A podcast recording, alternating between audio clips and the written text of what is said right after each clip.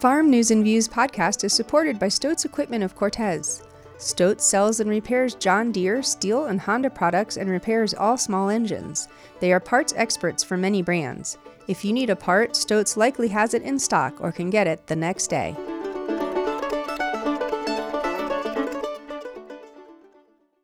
This is Bob Bragg with the Farm News and Views report for the week of February 5th. A Reuters News Service article about increasing resistance in weeds that impact crop production in the U.S. caught my attention recently.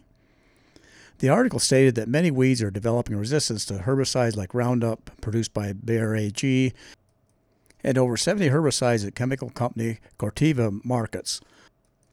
According to the article, weeds are evolving resistance faster than these companies can change their formulations to combat them.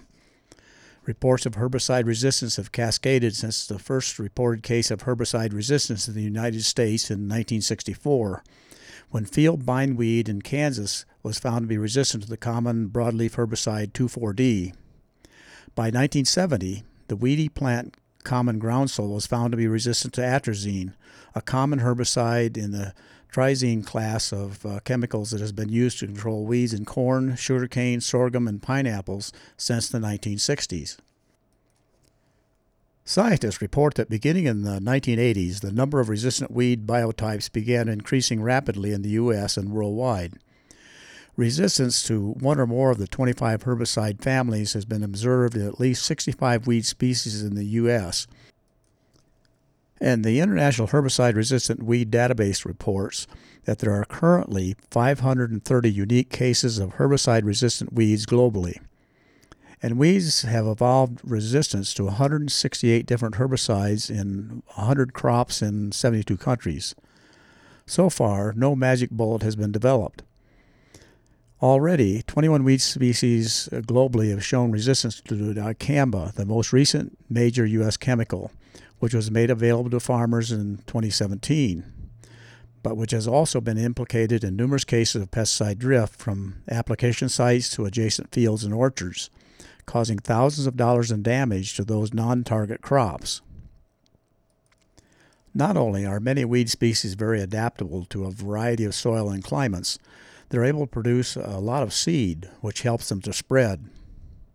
For example, the common weed kochia spreads as many as 30,000 seeds per plant, which can cut soybean yields by 70% if it's not controlled.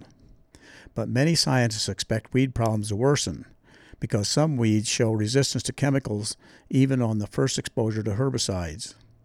If farmers don't control these surviving weed populations of uh, resistant weeds, they're likely to make weed control more difficult over time.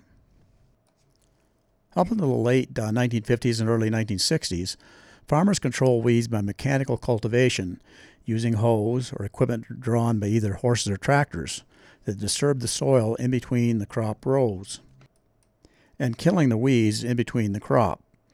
Some farmers are quick to point out that no weeds are resistant to steel, so in additional cultivation, good farmers often walk crop rows to rogue out surviving weeds or hire teenagers to do the job. However, when chemical control of weeds became commonplace in the 1950s and 60s, many farmers became complacent about weed control. When a few weeds were left standing in their fields, they didn't worry, since most of the weeds were gone with one pass of a sprayer. Besides, less time cultivating fields allowed them to rent more land and spread their investment in equipment across more acres. The bottom line is that in the future, farmers may need to pay closer attention to what's happening in their fields and not depend on magic seeds or potions to do the job. Until next week, I'm Bob Bragg.